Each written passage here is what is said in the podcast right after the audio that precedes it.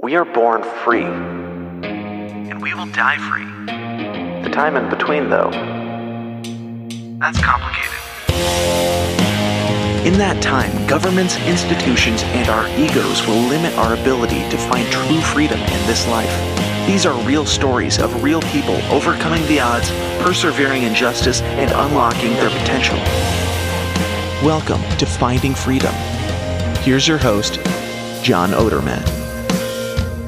Welcome in to another great episode of Finding Freedom right here on the Lions of Liberty podcast, or if you're listening on the Finding Freedom solo feed, the Finding Freedom podcast. Whichever place you're listening, however you listen to this podcast, happy to have you here. If you found it on YouTube or Odyssey, just happy to have you as a listener.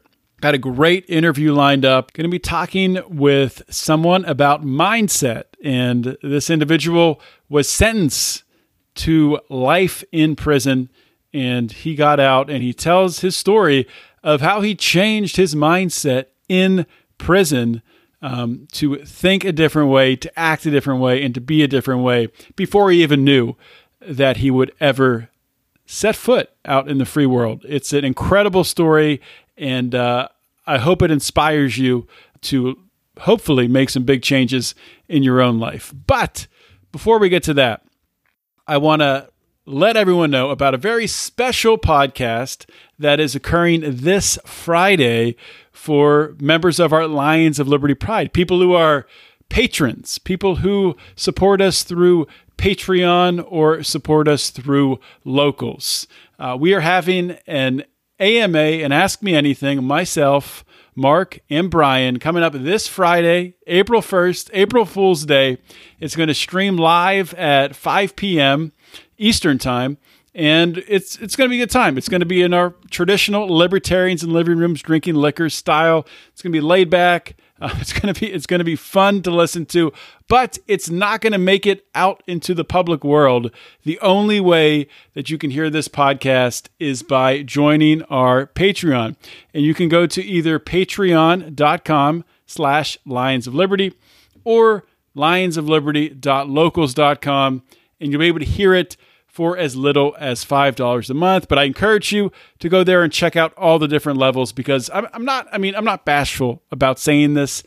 We have the best Patreon, the best, supporters program out there. I think we give the most away by far from anyone else out there in the Liberty sphere, and probably most just podcasts in general. Most creators, most podcasters with their Patreon, supporters groups, they don't give anything away. They'll give you some early content, and that's about it. But we have tons of bonus shows. We have discounts in our store. We get influence to people to create their own shows. We have supporter calls every month. We got a ton of different stuff, and we love engaging and talking with our patrons. So go ahead, check that out, and we appreciate it. Without any further delay, let's get to the show. My guest today on Finding Freedom is Solomon Montego. In July of 1997, Solomon was charged with two counts. One count was conspiracy to distribute multiple kilograms of cocaine base. The other count, possession with intent to distribute 2.3 grams of cocaine base. He was found guilty on both counts and sentenced to life plus 30 years in prison. As we talked about in our pre-show chat, by the grace of God, he is free now, and he was released due to the First Step Act. His judge granted a motion that took his mandatory life down to 28 and a half years, and he got out in February of 2021. Solomon, welcome to Finding Freedom. Man, John, it's a blessing to be here. Blessing. I appreciate it. Well, it's great to have you here, man. And like always, with like so many previous guests I've had on, I was connected with you through Malik King, and just a great guy doing incredible work, and he's had a huge influence on this show by helping to connect me with so many people. If you could just paint the picture, what life was like for you before ending up in prison. I know I've read a little bit about your backstory and your gang activity and what you were affiliated with back then. If you could kind of share with people who don't understand what that's like or how you end up in that situation, how that comes about. Yeah, well, I'm from Chicago. You know, Chicago is known for organization, violence, as people say, gang affiliation and so forth. Very, very organized city. Everything is sectioned off. Everything is organized. And that's how I come up in Chicago. I belonged to the organization called the Vice Lords. Chicago has been like that since Al Capone days, since, the 1920s. So, everybody kind of gravitated towards that. As far as you got to belong, you have to belong to something to be about something. That was the mentality in Chicago and still is today. It just changed. These youngsters now, they got cliques and they are more freestyle and more violent now, as opposed to my day, it was more organized. And as a youngster, I was a very good football player. The environment that my mother stayed in was infested with organized street soldiers, as we call them. And I knew that in order to survive, I had to get out there and get involved in that. That was my mentality. So I got involved with the guys in the streets, and I became a vice lord. Within that, became, the fighting, the warring, the going. I've been through all levels of jail, juvenile, county, state, and I did 24 years on a mandatory life sentence in federal prison due to that mindset. How old were you when you first got affiliated with the gang? Well, I was 8 years old when I first went to jail, but when I first became a hardcore street member, about 13 years old. Wow. And this was the lifestyle back in Chicago. If you didn't belong to something, you got crushed, basically. Your car got broken into, houses got broken into. There was no respect. It's just like mostly like the Italian organization. If you belong, then you got respect. You got perks. People in your family wasn't messed with because you knew somebody. So that type of style trickled down into the organized street organizations in Chicago. That style, that mentality. So I realized that as a youngster, and I became a part of that, which was a bad, to me, now that I'm older, was a bad choice. But back then, I thought it was the best choice for survival for me and my family. Mm-hmm. And through that process, come the dangers and, fighting and the gunplay and so forth, criminal activity, you're getting involved in this, or you experience in jail, the juvenile system. I went through that system. I went through the county jail system. I went through the state system, and all these systems, all they did was corrupt me more. So when I got the state system, I got involved in the drug trade and ended up moving to Rockford, Illinois, and walked right into a conspiracy. And due to my background and reputation, I was given a mandatory life sentence. Mandatory. In the federal system, there are two types of life sentences. There's guideline life and there's mandatory life. Guideline life means that the judge can reduce your sentence if he want to. Mandatory life means the law has to change in order for you to get out. So in order for me to get out, the law has to change. And that's what happened with me. And by the grace of God, 15 years before I got out, I got a revelation, gave my life to God and got a revelation to start changing my life. I started keeping the peace in prison. I started program, became a mentor, a chess teacher, a peacemaker. I was a QA, a quality insurance inspector for 17 years in the industries there. I got my body right, my mind right, my soul right, my spirit right. And through all this, I took like 200 some programs in federal prison. I took a page out of Nelson Mandela's book. Beautiful story. If you haven't watched the movie and read the book, it's called Long Walk to Freedom, Nelson Mandela. Mm-hmm. And he was my hero. Once I read this book and seen this movie, that inspired me to take prison and make it my university. And education is the most powerful tool that can be used to change the world. That's Nelson Mandela. So that was a paradigm shift for me. I started taking these programs, bettering my life, bettering myself, educating myself, disciplining myself. And when that law changed, it was right on time. 24 years later, put the motion into the judge. He seen all the good work that I did. And he said, due to my transitional change in prison is the reason why he granted my motion. And that's how I got out. I think it's worthwhile to point out that that change occurred with you. You had no idea that you'd ever get out. I mean, you can speak to this. Did you think you would ever get out? I mean, you had a mandatory life sentence. What was your mindset? You know, when you were serving that out. Yes, and I'm gonna tell you my mindset. And actually, on a side note, I like to let everybody know that I have established my own company called HIT, Highly Intelligent Thought, and that means changing one level of thinking to the next. And that's what happened to me. But when I was in sentencing, I spoke in sentencing, and I told the judge that I would fight for my freedom. You know, I felt like even though I admitted to being involved in selling drugs and so forth, but I didn't believe that I deserve a mandatory life sentence. Mandatory means you die in prison. Mm-hmm. So I didn't believe that for selling drugs that I deserved to die in prison. And the judge said the same thing, but at the time that was the law. I was under the crack cocaine law, meaning that back in the 90s, they had passed a law where they made crack 100 times more powerful than powder. So if you got caught with a gram or an ounce of crack, they treated it as 100 grams, 100 ounces. Yeah. That was that's how it was back then. Very that was a 94 crime bill that our now president, Joe Biden, had a big part in writing. Yeah, Joe Biden, Clinton. Yeah. Yeah. So I was a part of that. And because of that, I received a mandatory life sentence due to my past history, my criminal history in the state. So that allowed the judge, he had no choice. His hands was tied behind his back. So I told the judge in sentencing that I was going to fight for my freedom because of the unfairness.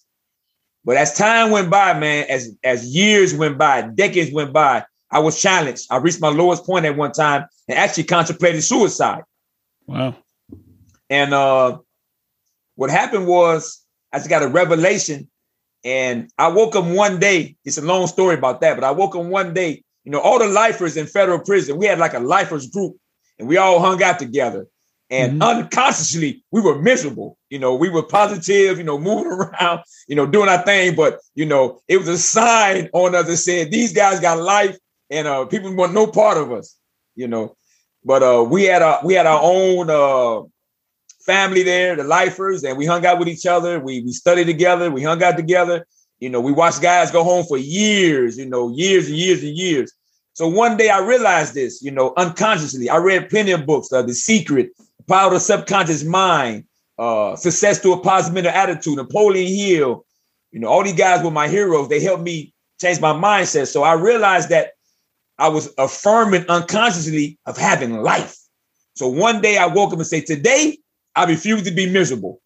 So I got up, I changed my whole lifestyle, changed the way that I eat. I changed the way that I talk. I changed the way that I move. I changed the way that I worked out. I every day I acted like I was going home, not knowing when I was coming home. You know, so that's when I got the revelation to start taking these programs, you know, and I started working out, getting my body together, you know, started eating different. I don't eat meat anymore. I'm vegetarian. Everything just changed. My whole mindset, my spirit, my soul, everything changed to the point that I wanted to go home. And spiritually, what happened when I gave my life to God, I never forget it. Kenneth Copeland Ministries, T.D. Jake Ministries, Dave Copeland, Dave Weinstein Ministries, they would send me these prayers in the mail.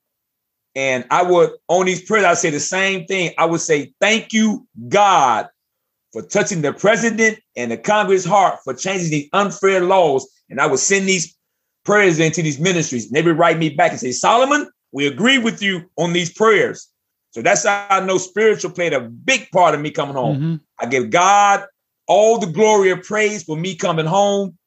I'm very spiritual. I'm not religious, but I'm spiritual. And I would affirm my release through spirituality through my attitude, positive mental attitude. And people thought I was crazy how I acted, you know. I would post stuff on my board, in my room saying I'm coming home. I would post dates and everything. And just so happened, the president, Congress changed the law and the president signed that bill. And I was ready to go. So was that when the First Step Act was signed into law, you knew pretty quickly that you were getting out? You know, not right then, but. No, sir. No? Now that's a process right there. When the president signed the bill, now it goes to the judge's hands now. Now the judge has the power. So it still was no guarantee because of my background, what I've been through. My prison record wasn't clean. I got into some altercations, you know, so you know, it was up in the air, but I did do a big transitional change in my programming, my education, my mentorship, everything. So all that went in. So now it's in the judge's hand. And once the judge got it, he looked at it. It took like, once the First Step Act changed, it took like almost 2 years for me to get the lawyers and everything in the process. And I was one of the last ones to get it. So it came through for me, and it truly was a blessing. Actually, the judge did it December the 16th of 2021. And I laid there, came out. We was on lockdown due to the COVID. We was on, they called it a modified lockdown due to COVID. So you come out every day for a couple of hours, and you go lock in. You come out for a shower, maybe watch a little TV, get a little workout, get on the computer, and you lock in. So on this particular day, we was on lockdown the whole day. So I never got it. I never seen what was happening. The next day they opened the door. So I went straight to my computer and I seen the email from my lawyer. And when I seen it, I couldn't believe it, man. I just stared at it for a long time. Then it said like 360 something months, whatever it was. So I ran in my room and got my calculator and came back, started calculating the months. nobody could count in months that high and convert it to years. It's crazy. So when it said like 28 and a half years, then my lawyer hit back and said, my out date is November the 26th of 2021. And they gave me 9 months halfway house. I did my last 2 months on home confinement. It's truly been a blessing. So I want to hear a little bit more about your time in prison, and then we can move on to, you know, transitioning back into the, you know, into the outside world. Yeah. But during your time in prison, I mean, you talked a lot about, you know, the revelation you went through and God changing you. I wanted to ask you, what did you learn most about yourself from your time in prison? Something that either you didn't think you had in you, or something that, you know, maybe the biggest thing you saw change within yourself? The main thing I learned about myself is that I'm a spiritual being. I really believe that we are spiritual beings that was created by a creator, that we can rely on a higher power. If we truly believe, if we truly get in sync with our spiritual self, great things can happen from that. That's what I found out. So I reached my lowest point in life where I wanted to commit suicide. And that's when I got the awakening from there. Everything from that point on, everything was like learning and growing into this new spiritual self, and affirming and believing that I can speak things into existence, no matter the time span. My spiritual eyes opened up. You know, I remember just something small. Once I understood about my spiritual self and the affirmations, I started affirming good health. That was my first something small. I started with something small. Always wanted to go home, but I started small first to get a belief of it. And I said, you know what? I want to get in perfect health. I want to get myself together health-wise. And when I came in my room, I noticed that I would see all these health books on the unit and they've been there for a long time. Before I didn't notice these books. So that's how you know your mindset changed.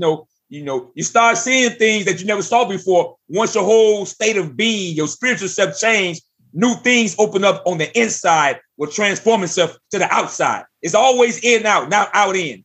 Hey, let's take a quick break in the show. I want to tell you all about an awesome company run by like-minded people, people who love liberty and care about these ideas. It's called Paloma Verde CBD. It is run by a couple out of San Antonio, Texas. If you're someone who uses CBD to relax, to sleep, for joint pain, muscle pain, all those different things, they have what you need.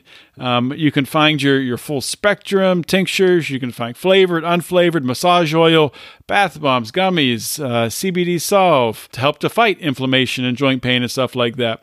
A menthol sports cream, and even dog chews for your four-legged friends. So please, if you haven't already, check out Paloma Verde CBD. All you have to do, go to their website, palomaverdecbd.com, and put in ROAR at checkout for 20% off your order, guys. You can't beat this deal. Head over to Paloma Verde CBD and get some good products, feel better, be healthier, and enjoy life. Yeah. That's really amazing. And I mean, that applies to people in prison, people outside of prison. I mean, so often we lock ourselves inside our own prison, and we limit what we can see just based on going through this life, you know, really just unconsciously, not thinking. And yeah, just working on changing something small, praying, if you believe in God, praying about changing that small thing, and just focusing on changing that one small thing, and you will see everything open up around you. I 100% agree, John, with that. I'm going to say two good books. Anybody listening, two good books will change anybody's life. That's The Secret and Power of the Subconscious Mind. Okay. I haven't read either. I'll pick them up. The Power of Subconscious Mind is by Joseph Murphy, and The Secret is by, I think her name is Rhonda Byrne. Those are two good books that would change lives. Mm-hmm. I don't care where you're at, in jail or outside. If you're going through a funk in your life and you need a whole transitional change in your mentality, those are two great books to start with. Yeah, I have not read them. I will. I'll definitely check them out. You take them out on YouTube. You know, you go YouTube. Mm-hmm. You can go digital. You know, yeah, they on there. So speaking of books, and you've read a lot of books, obviously, but you also write. So yes. When did you start writing? I actually had the premonition while I was in the jail fighting my federal case in the 90s. I just didn't know. I had a premonition to write. I just didn't know how to do it. So when I went to federal prison, I went to the hole for making some wine, some hooch.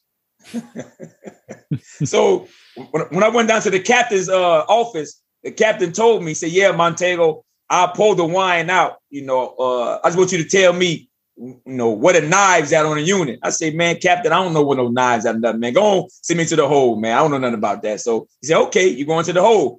So I was in the hole.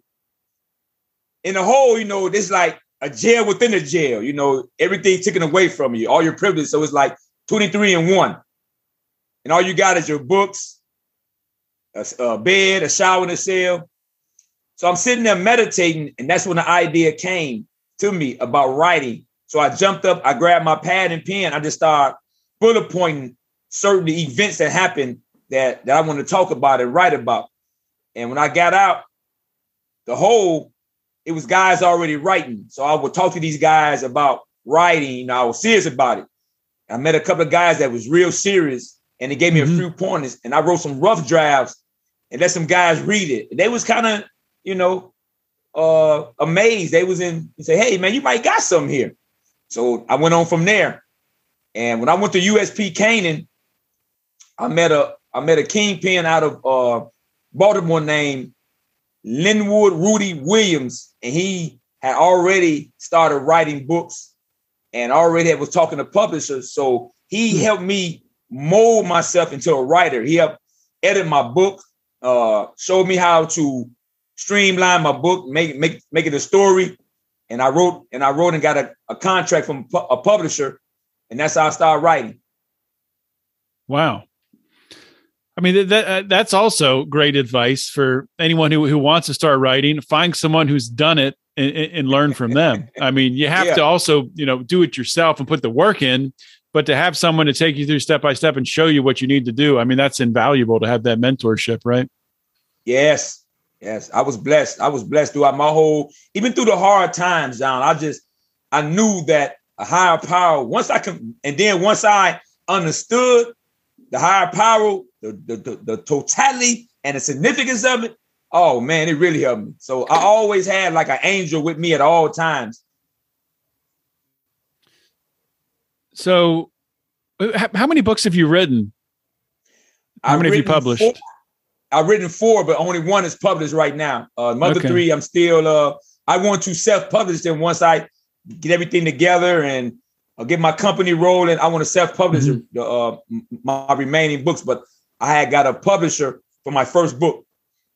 So what's the name of that first book and what's it about?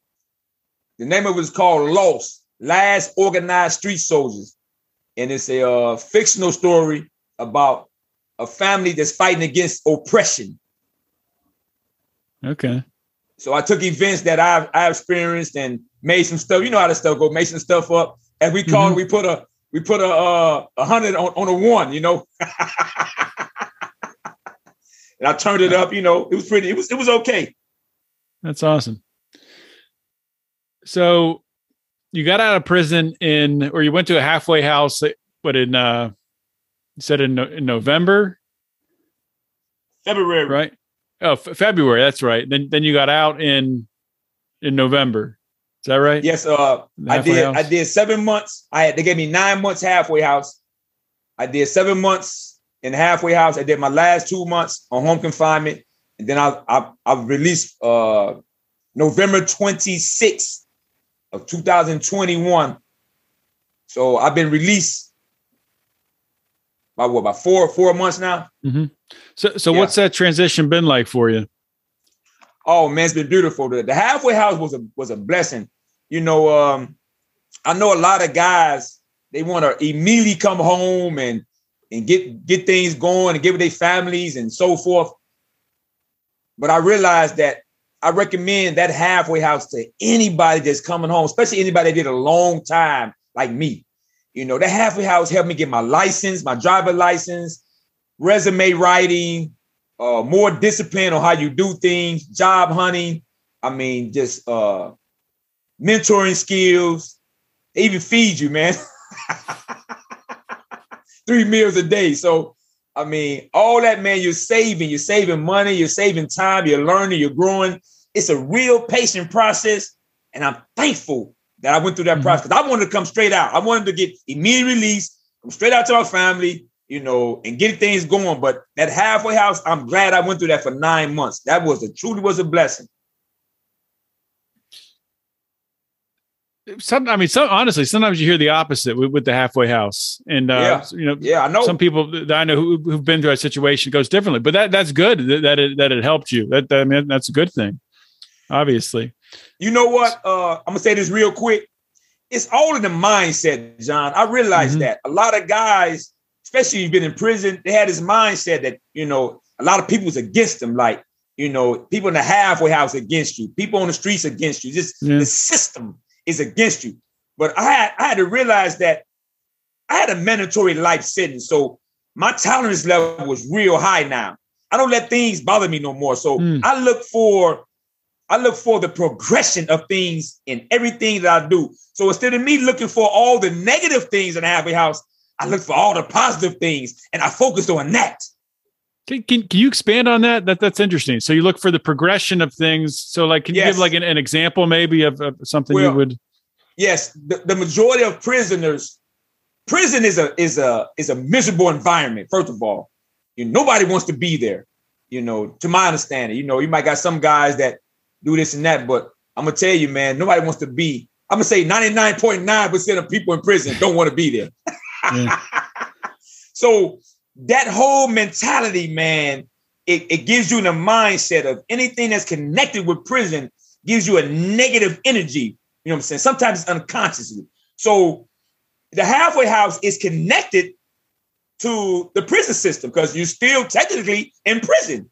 Mm-hmm. So now you might go to trial one day and the eggs might be cold, you know, just something small. So now you might blow it up like, why are my eggs cold? And oh man, y'all want to do us wrong. Y'all want to know. So now it becomes a big protest. You want to write it up. You want to, you know, so, you know, instead of with me, I'm saying, oh, the eggs cold today. Can I please have some warmer eggs, please? You see the difference? Mm-hmm. You know, you see the difference. So that right there, it'd be the mindset that you're looking for any little thing to cause blame. There's no system that's perfect. But my whole mentality was I'm gonna have a positive mental attitude. What I learned from the books that I read, PMA. So everything I looked at, I try to deal with a positive attitude with it. So if my eggs was cold, I take it back up and say, hey, can I please have some warmer eggs, please? Sure, Mr. Montego. And I realized from that point on that all you got to do is address the situation with respect and humility. And 9 out of 10, you're going to get that same respect and humility in return. Mm-hmm. That's a great point. I mean, I find myself falling into that same trap too. It's so easy to just fall into like a negative spiral. The woe is me. Why is this happening to me? Rather than actually, you know, just trying to move the ball forward a little bit, maybe find a small solution, getting warm eggs, something like that, rather than letting things spiral totally out of control. And then you find yourself, you know, in even a worse position. So I love that advice. You know what? This is my motto. I tell everybody this, and I've been through the worst of the worst from juvenile to the feds. My motto is this now. Anything is better than that jail cell. I'm going to tell you that right now. Yeah. I believe that. Yes, sir. So you've been out now for a few months, out of the halfway house, off of home confinement. Yes. How have things been going? Job search, things like that. How's everything going for you? Oh, it's been going beautiful. I've hit a few walls. You know, like I said, I started my company, LLC, HIT LLC, mm-hmm. High Intelligent Thought. We dealing with finances, how to build finance, how to build credit. And then I'm a motivational, inspirational, spiritual speaker, teacher, and mentor for my organization, for my company. So that's what mm-hmm. I do. I speak. So I'm getting out off the ground myself. But looking for employment and things of that nature has been slow. You know, I thank God for my family support that I've received. And I just got an interview coming up tomorrow to work as a mentor at a shelter through a foundation called the Safer Foundation. About to go to school for logistics, transportation logistics. So things has been on the ball. And I realized that we call it lanes in jail. You know, finding your lane. It's like we are driving on a highway. You got the speed lane. You got the there's certain type of lanes you drive in. So mm-hmm. the same mentalities in jail. You know, you find your lane, you know, you got these lanes people drive in. So I found my lane in prison. I did good in my lane once I found my lane. So it's the same process out here. I found my lane out here and I'm comfortable with it. And I thank God for it because when I do hit a wall, I always say to myself, hey, it's better than that jail cell. And I always know that my creator finds solutions to the problem. Yeah. You know, it's kind of crazy to think about it this way, but I think it's true. I mean, I haven't been to prison, but with you being able to say what you've experienced the lowest of the lows, so yes. You have that as a reference point. It's not gonna get lower than that, and you can bounce right off of that. Other people, I think, honestly, not having that low. It doesn't give you a grounding point, maybe, if that makes sense. So yes. I think in a way, and I'm not saying that like people should intentionally go to prison to have that. I'm not saying that at all. I'm just saying individuals finding, you know, kind of like deconstructing things. Okay, so you know, say someone loses their job or something like that, and come home, you're all negative, you're feeling terrible, you don't know what to do, you think a worst case scenario is going to happen, you're going to lose everything. Just sort of deconstruct things. What's the worst thing that happens? So say you do lose your house. What do? You find a different place to live. You find a small apartment. Maybe you have a family. You get them in there. You just kind of take things down to what's the worst case, and then think about, okay, I could deal with that worst case. And once you're comfortable with that, then something like a setback, like losing your job, or you know, a business being shut down or something, you can bounce back from that a lot easier. Yeah, you know what I say to people, and I'm not saying this in a negative way. I'm just saying, just try this. You know, have somebody that you trust, that you cool with, be there with you for maybe a few hours. Oh, how you gonna know you can stand it? Mm-hmm. Have them lock you in your bathroom. Mm-hmm. Have them lock in your bathroom. This is what a jail cell is. It's a big bathroom. Have them lock in your bathroom and have them serve you your meals there in the bathroom with that locked door. You know, after so many hours pass by, I promise you, when that door opens, your mentality is going to be different. Yeah, that's. I think there's something to that. So yeah, I've heard of people doing similar things, like you know, going and sleeping on the floor.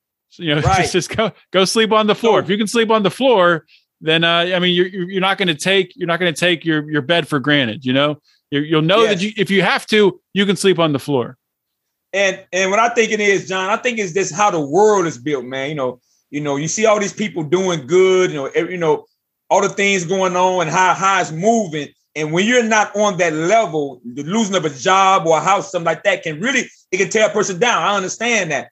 But what I do know is this: long as you are alive and well and able to move around freely, you got a chance. As long as your attitude is positive, now your whole understanding of life is different. When you start loving life, that's the difference. Instead of going with the everyday rote of life, the woe is me or this and that. When you really start loving yourself and loving life for what life really is, because life is a gift and we got to appreciate it, that's when your whole mentality changes. That's when your eyes open up to see things as being blessings instead of things that is owed to me or, you know, or I got to have this. No, you are being blessed. So everything you have, including your life in the beginning, is a blessing, the gift. And everything after that is a blessing, the gift. So when you have that mindset, that attitude to have, everything changes from there. And that's what I had to learn in prison, man. I appreciate everything. Even when I hit my head on the wall, I appreciate it because I know I'm going to find a solution to get around that wall eventually, because life is good. Mm-hmm. Amen to that. Yes, Solomon, it's been great getting to speak with you. And I think, you know, I love episodes like this because people see the title and they think, oh, how am I going to relate to someone who's been to prison? And I think you've done an excellent job of conveying the lessons that you've learned. And I mean, honestly, I think you're going to have a great future as a motivational speaker, conveying the lessons you've learned in a way, you know, that someone who maybe sits in an office all day can apply those same lessons and benefit from them. So I think that's fantastic. Before I let you go, I want to give you a chance here to tell people how they can learn more about either your business. I don't know if you have a website yet, or how they can follow you on, if you're on social media, things like that. Yes, you can go on Facebook, Twitter. What's that? What else I got? Facebook, Twitter, Instagram, King Solomon Montego. Go in there, look it up, and I'll pop right up. And that's Montego spelled Montagueo. Montego. Yes, yes. And I got a lot of my videos on there already. A few of my speeches on there. And I would love to talk to anybody that would listen to me. I would love to motivate and inspire and spiritually inspire anybody that wants to hear me, hear my story, or I can hear your story and we can put our heads together and motivate each other. That's what I'm about, man. That's awesome, man. And so before I let you go, Can you give some parting words of wisdom? Maybe there's a question I didn't ask you, something really important that you wanted to get across. Yes. What I want to say is what I've learned is to break it down simple. And I'm going to tell a story after this. I learned 4 aspects of life: mind, body, soul, and spirit. Your mind is your mental state of being every day, your thoughts. That's who you are. As a man thinketh, so is he or she. So sit back sometimes and just see how your thoughts are, because that's who you are. And you have the power to change your thoughts if your thoughts not where it should be. My thoughts are magnificent.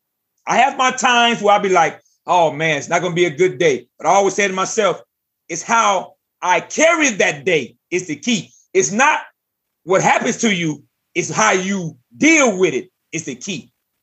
That's the key. Yes. That's the mindset, your thoughts every day. How you respond. Yep. Exactly. And your body is your vehicle, which you use every day. You know, how are you health-wise, nutrition-wise? Are you eating right? Are you exercising? Because your body is just like your car. You need to get around in every day. So the same way you treat your car, the same way you treat your body. You know, put good fuel in your body, water, give it rest. And your soul is where your intellect and your emotions reside. So ask yourself, how am I intellectually? How am I emotionally? Evaluate yourself on that level. If you see weaknesses on those aspects, work on it. And the last, my favorite one, is spiritually. How are you connected with the creator that you believe who created you? So when you're moving on all 4 of these aspects at a decent level, that's that balance you need to elevate you to another level. Hmm. And my story is this. There was an old sage that lived in a walled city. And every day, a part of his ritual would, before he do his daily stuff, with holding court amongst everybody who come ask him questions. He would come out every morning and play with the children. That's how he got his day started. He loved the children. He loved their free spirit. So on this particular day, 2 individuals were moving from their respective towns. So the first mover came to the sage, and he asked him, he said, "Sage, can I ask you a question?" Sage said, "Sure. No, what's going on?" He said, "Well, I'm leaving my old town, and I want to know how your wall city is, because I might want to move there." And the old sage looked at him and said, "Well, how was it where you just left?" He said, "Oh, man, it's bad, man. They killing, they robbing. They carjack, everything under the sun they're doing." He said, "Well, it's the same thing going on in my walled city." The man said, "Oh, no, I'm good." So he ran off. So the sage went back to his regular business, talked to the children. So the next man came up, asked him the same question. "Old sage, I'm moving. How is your walled city?" And the sage looked at him and said, "Well, how was it when you just left, young man?" He said, "Oh, man, it was great, man. Good jobs, people great. The community great, good houses. I love it." He said, I'm just trying to find a place closer to where I'm going to be working at, my new job. And the sage said, "You're finding the same thing here, young man." And he opened the wall gate and the man went in. The moral of the story is whatever you're looking for in life, that's what you're going to find. That's the truth. It's called the law of attraction. The law of attraction. I love that. Solomon Montego, thank you. Thank you for coming on the show, man. Thank you, John. This was fun. All right. Hope you guys enjoyed that interview. Another great conversation. Another individual who is taking the actions in life to find personal freedom in their own life and helping to achieve the same and helping others really to achieve that same goal.